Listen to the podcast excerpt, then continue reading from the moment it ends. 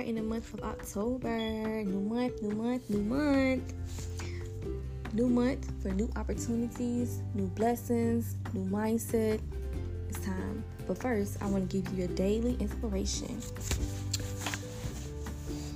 Life will get back to normal. When difficult times arise, remind yourself that life will go back to normal, even if it's a new normal. Whatever you are experiencing will eventually pass. This truth doesn't diminish what is happening, but it allows to find the light at the end of the tunnel by recognizing that time will keep moving forward. In time, you will be okay once again. So know that whatever you're going through, you're going to get through it. Know that you can change. You can change your mindset. You can change anything.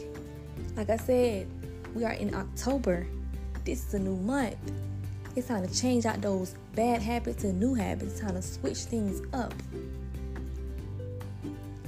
And on this podcast, we're in this together. Not only am I talking to you, but I'm talking to myself. God's allowing me to share this with you. To reach you to reach you in different ways that God wants to um, get this message out to you. So, yes, think positive. Don't let no one steal your joy.